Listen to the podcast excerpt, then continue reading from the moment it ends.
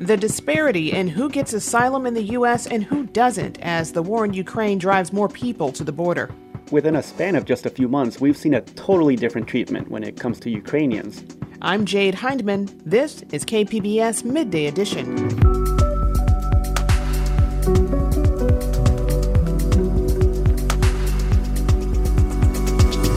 Building more homes near transit stations gets praise and pushback. I'm extremely opposed to this building. This is just way too much, too big. A seven-story building will stand out. Insufficient parking. And what is the community getting out of this? Plus, there's a beautiful weekend ahead. We'll tell you where you can get out and see some art. That's ahead on Midday Edition.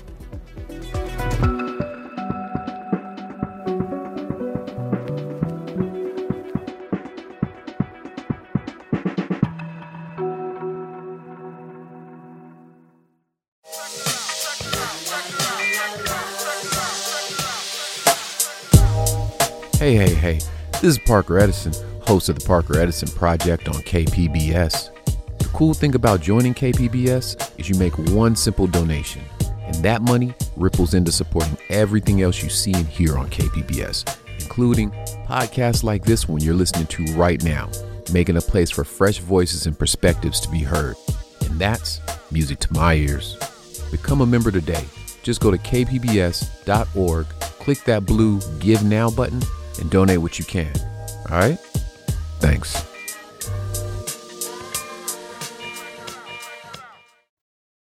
The war in Ukraine has forced millions of its citizens to flee the country, thousands of whom have ended up across the border in Tijuana and eventually here in San Diego.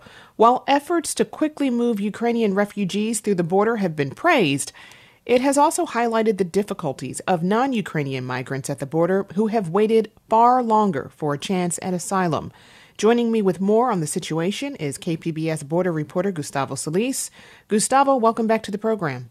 Hello, Jade. Thank you for having me again. So, what's the latest on the amount of Ukrainian refugees we've seen at the border? How significantly has this group grown in recent weeks? Well, it's well over 2,000 at this point in Baja California and more arriving every day. I mean, sources I've talked to for, for business and art stories, even friends and families who fly from Mexico City to Tijuana, say they see groups of Ukrainian at airports and on airplanes. And it has grown, like we've seen it grow before our very eyes, right? The first reported case of a Ukrainian asylum seeker coming to Tijuana once the war began was like first week of March. And that was one woman and her three children. Since then, we've seen it grow from a dozen people camped out right next to the San Isidro border crossing, then to hundreds of people erecting a makeshift migrant camp just a little bit further away and now we're seeing close to a thousand people in this city run shelter. The shelter that was actually the same one used in 2008 when the migrant caravan came. So it's grown from just a little bit to thousands. And on the U.S. side of the border, how have outreach groups mobilized to help facilitate this increase?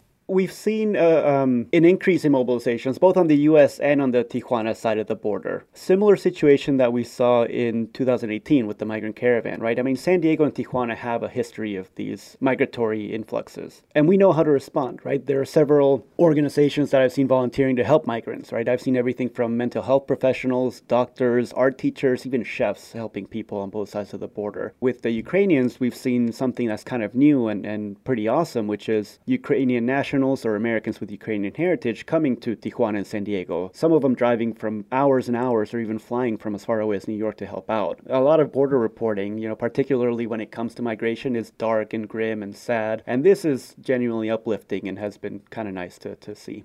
Is there a sense that immigration services are overwhelmed in any way by the sheer number of Ukrainian refugees looking to enter the country? We have to keep in mind that the Department of Homeland Security has a $47 billion budget, and we are the richest country in the history of the world. So the idea that allowing thousands of really poor people into the country would overwhelm a system, I, I don't know how that is. I think that narrative is coming from people with a political bone in this issue. I will say CBP has had staffing issues when it comes to border wait times uh, and even allowing people in. But when they really want to, we've seen time and time again that they can move resources around and really cut down border wait times or allow more migrants in, like we've seen with the Ukrainian nationals.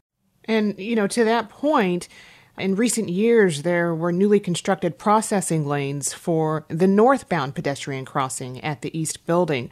Uh, they were never fully staffed, though. Do you know how they suddenly got the resources to fully staff those lanes to process people coming in from Ukraine, and why there was suddenly the political will to do so when there wasn't before? Well, I think you kind of answered the question there. I don't know if it's a resource question. I see it more of as a political will question, right? I like to compare it to how during the pandemic, when we lifted those restrictions on cross border non essential travel, everyone was very concerned about long border wait times because there had been long border wait times throughout the pandemic. But on that day, the day that restriction was lifted, all the vehicle lanes were open, all the pedestrian inspection booths were open, and it was a breeze to cross the border that day. So CBP showed that when they want to, they can really be there and open everything. But for a variety of reasons, which could be sourcing, could be staffing, could be logistics, that's not always the case. There's been a lot of discussion that Ukrainian refugees have been receiving preferential or expedited treatment compared to other groups at the border. What can you tell us about this? It's impossible to report on migration right now at the southern border and not see the different treatment or how discretion is offered to one group but not another. Uh, we've spent two years now documenting migration and how migrants are treated at the border during, during the pandemic, right? First under Trump and now under Biden. And with this, within a span of just a few months, we've seen a totally different treatment when it comes to Ukrainians. So it's like overnight, everything that had been done for two years was just kind of done away with, and they could adjust very quickly. And I want to be clear, it's not just U.S. authorities. We've seen this from Mexican authorities as well. Tijuana is not a particularly welcoming city to Haitian and Central American migrants, right? They report a lot of racism and abuse thrown at them even from the city. So it has been kind of jarring to see, for example, right, the city of Tijuana shut down a makeshift migrant camp where Central Americans and Mexicans were living. And now Ukrainians are walking through that same camp, through where it once stood, and getting access to the border. It, it's hard to see that and not see the unfairness or the injustice in there. And have you spoken with any other refugees at the border that might have shared their thoughts on this disparity and how their cases uh, have been handled? I mean, look, they notice it, right? Obviously, they aren't happy about it. How, how would you feel, right? I think of it as something minor, like, I don't know, someone cutting you off in traffic or someone snagging your parking spot. It sucks and it's unfair. Imagine that in a situation where you're fleeing for your life and you've been waiting over a year in a hostile country. I will say, though, that their frustration is not directed at the Ukrainians, it's directed at the unfair immigration system that our political class has created, right? They, they all recognize that, like them, Ukrainians are also fleeing. So there's a sense of uh, solidarity. And I think the media should kind of be introspective right now, too. I mean, there's a lot of attention, a lot of stories being written out of Tijuana and out of, out of this issue. And I think it has gotten a little bit out of hand. I mean, just this week I saw a New York Times story about Ukrainian dogs and how hard it was to get pets across the border, which sucks because pets are part of the family and it stinks to be separated from them. But that story made no mention of the non white asylum seekers who had been stuck at the border for months, if not years. And, and just think about that, right? Dogs are getting more attention than people. When that happens, I think we really need to start being a little bit more responsible with our coverage and really put this in the larger context of what's going on. I've been speaking with KPBS border reporter Gustavo Solis. Gustavo, thank you very much for joining us. Well, thank you, Jade. Really appreciate you having me on. Hi, I'm Beth Accomando, KPBS arts reporter and host of the Cinema Junkie podcast. I'm also a geeky gourmet who likes to bake food themed to the movies I watch, like chocolate blood to savor with Dracula, or an extra chewy Wookiee cookie to enjoy with Star Wars. I'm geeky about the things I love, and that makes me a public radio geek as well. I love being able to connect with audiences just like you through TV, radio, the web, and podcasts like the one you're listening to right now. So, are you a KPBS geek? If so, then I'm asking you to get in touch with your inner nerd and become a member of KPBS today. Just go to kpbs.org and click the blue Give Now button and make a donation. That's right, let's geek out together about the things we love. A year and a half ago, San Diego started a radical experiment with housing policy. It approved Complete Communities, a program that allows developers to build apartments near public transit with unlimited density and unlimited height. In exchange, they have to set aside a greater share of their homes as affordable housing. KPBS Metro reporter Andrew Bowen says the program is showing results and sparking opposition. Construction is just getting started at 901 West Washington Street in Mission Hills. This is where Soheil Nakhshab is building 54 studio apartments. They'll be compact, he says, like a Swiss Army knife. We have built in sofa that transitions and becomes a bed. We have tables that come out of the wall. Nakhshab is using Complete Communities, a program that lets developers build as many apartments as will fit on a given lot, with no limits on density or height. Instead, the limit is on floor space, meaning the taller the building, the more slender it has to be. It's a new approach to housing that encourages smaller, less expensive homes. And if the goal was to get more housing built, early results show it's working.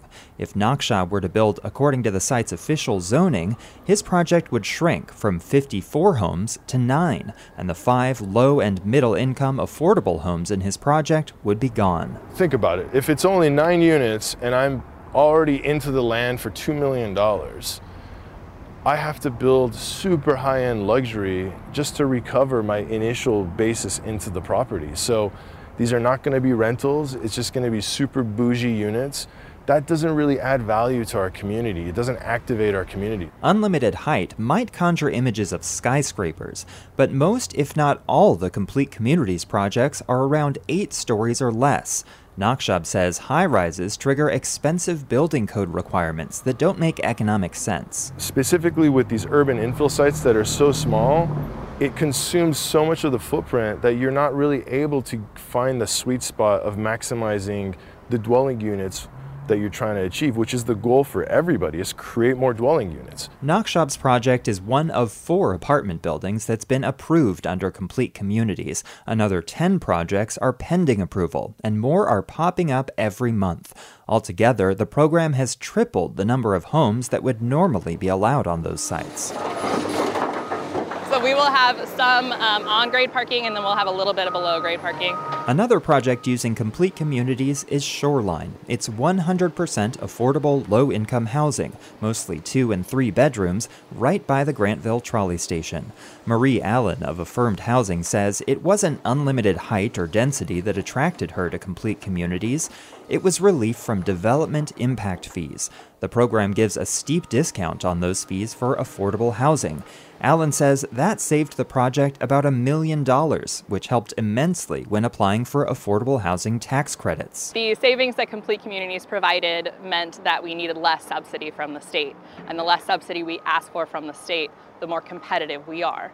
And if we're not competitive, then we have to wait another six, nine months to apply again. Complete Communities is designed to be resistant to neighborhood opposition, letting projects bypass the Planning Commission and City Council and get approval directly from city staffers. But that opposition hasn't gone away. I'm extremely opposed to this building. This is just way too much, too big. A seven-story building will stand out. Insufficient parking and what is the community getting out of this? That was Nicole Phillips, Kim Emerson, Blake Thomyer, and Francis Pritchett speaking at a recent meeting of the Normal Heights Community Planning Group.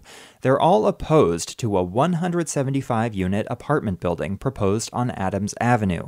The developer intends to use complete communities to build more than six times the zoned density and more than double the height. Resident Adam Deutsch sums it up. This project simply doesn't fit the community plan. Still, the community plan for Normal Heights hasn't been updated in a quarter century, and in a housing market where scarcity is driving steep inflation in home prices and rents, Complete Communities is proving extremely effective at getting a lot more housing built fast. Andrew Bowen, KPBS News. Public radio programs attract educated consumers and business decision makers. You can reach this highly desirable audience with your company's marketing message on KPBS. Isn't it time to make our listeners your customers? Find out how by calling 619 594 5715 today. You're listening to KPBS Midday Edition. I'm Jade Hindman. This weekend in the arts, you'll find books, site specific art, a string quartet, jazz, and a birthday party for Shakespeare. Joining me with all the details is KPBS arts editor and producer Julia Dixon Evans. Welcome, Julia. Hi, Jade. Thanks for having me. So let's start tonight with a performance from the Hausmann Quartet. They're known for their boat deck concerts at the Maritime Museum, but this time they're performing in a small church. So tell us more about that. Yeah, this is a performance of Haydn's Seven Last Words of Christ piece. And this was originally composed for a Good Friday service in the 1780s and then was adapted for a string quartet, which is what is most commonly performed to this day. It's a series of movements, including seven individual sonatas that are inspired by the seven last words of Christ. It's actually more like seven last phrases that he said throughout the crucifixion story. And there are also choral pieces. Uh, Hausmann Quartet has paired with a vocal quartet of San Diego choral performers, including Tasha Kuntz, and those chorales will be performed in between each sonata. And the final movement is called the earthquake, and that one is faster and louder than any of the others.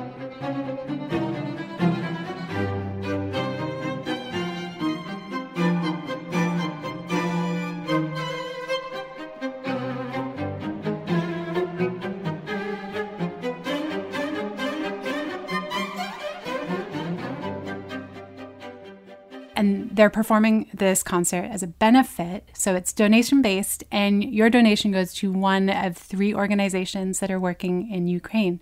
It's tonight at 8 p.m. at St. Peter's Episcopal Church in Del Mar. All right, and also tonight is an author talk at the Book Catapult with Melissa Chadburn. Tell us about her new novel. Right, it's called A Tiny Upward Shove. And one of the main characters is a woman, Marina, who dies young. She's murdered, which we learn about on the very first page. And we also meet Aswang, who is a mythical creature from her Filipino grandmother's folklore. And Aswang sort of occupies Marina as we unfold her story. Her killer is based on the real life serial killer, Willie Pickton and Melissa Chadburn, who is based in LA. Her writing is such a great blend of that really unsettling crime fiction with some magic and also a really artful style. She'll be joined in conversation by local Jac Jemc, who is the author of many books and most recently the short story collection False Bingo. That's tonight at 7 in person at the Book Catapult in South Park.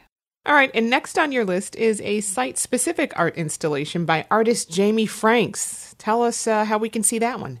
Right, this one has been up at Ice Gallery in the Bread and Salt Complex since about early March.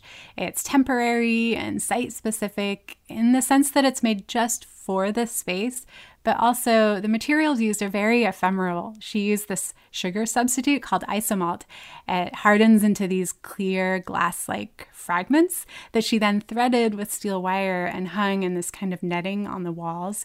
And it almost looks like ice is breaking apart and falling from the ceiling. And if it was left up on view indefinitely, it'd likely just break down due to normal humidity. And I had seen plenty of pictures of this before I went, but I still fully gasped out loud when I set foot in the gallery for the very first time. And even the windows are coated with this blob like watery resin patterns that really takes over the whole space. The gallery has open hours every Sunday from 11 to 4, but you can also make an appointment online to see it anytime during normal bread and salt hours. Those are Tuesday through Saturday from 10 a.m. to 6 p.m. I'm told this one will be up for just a few more months. And Shakespeare has something for everyone, and to honor that, the Old Globe is holding a free event to celebrate his birthday. What can we expect?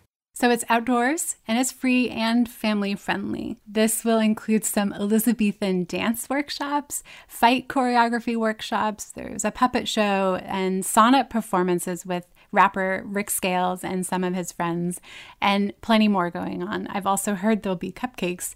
The Old Globe is launching their really ambitious Henry VI project with this event, so it's going to be a chance to hear more about that program. And you can stop by the Globe's Plaza on Saturday from 11 to 1:30 for the celebration, and you can find a schedule of events for the day on our calendar. And now some jazz. Sons of Kemet are playing at the Belly Up on Saturday. Tell us about them.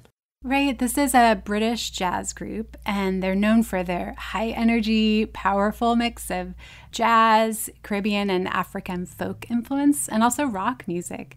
They're led by saxophonist and clarinetist Shabaka Hutchings, and they just put out a new full length album. It's called Black to the Future. This song here is called To Never Forget the Source.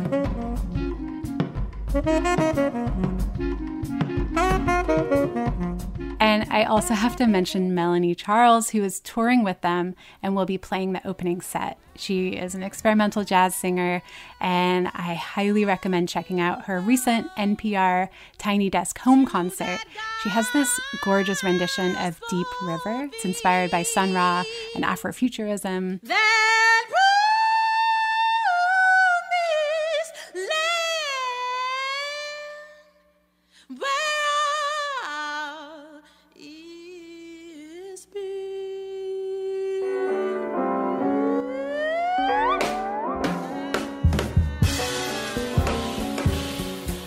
And the show with Sons of Kemet is Saturday at 9 p.m. at the Belly Up in Solana Beach. All right, you can find details for these and more arts events or sign up for Julia's weekly KPBS Arts newsletter at kpbs.org/arts. I've been speaking with KPBS Arts editor and producer Julia Dixon Evans. Julia, thank you so much. Thanks, Jade. Have a good weekend. You too.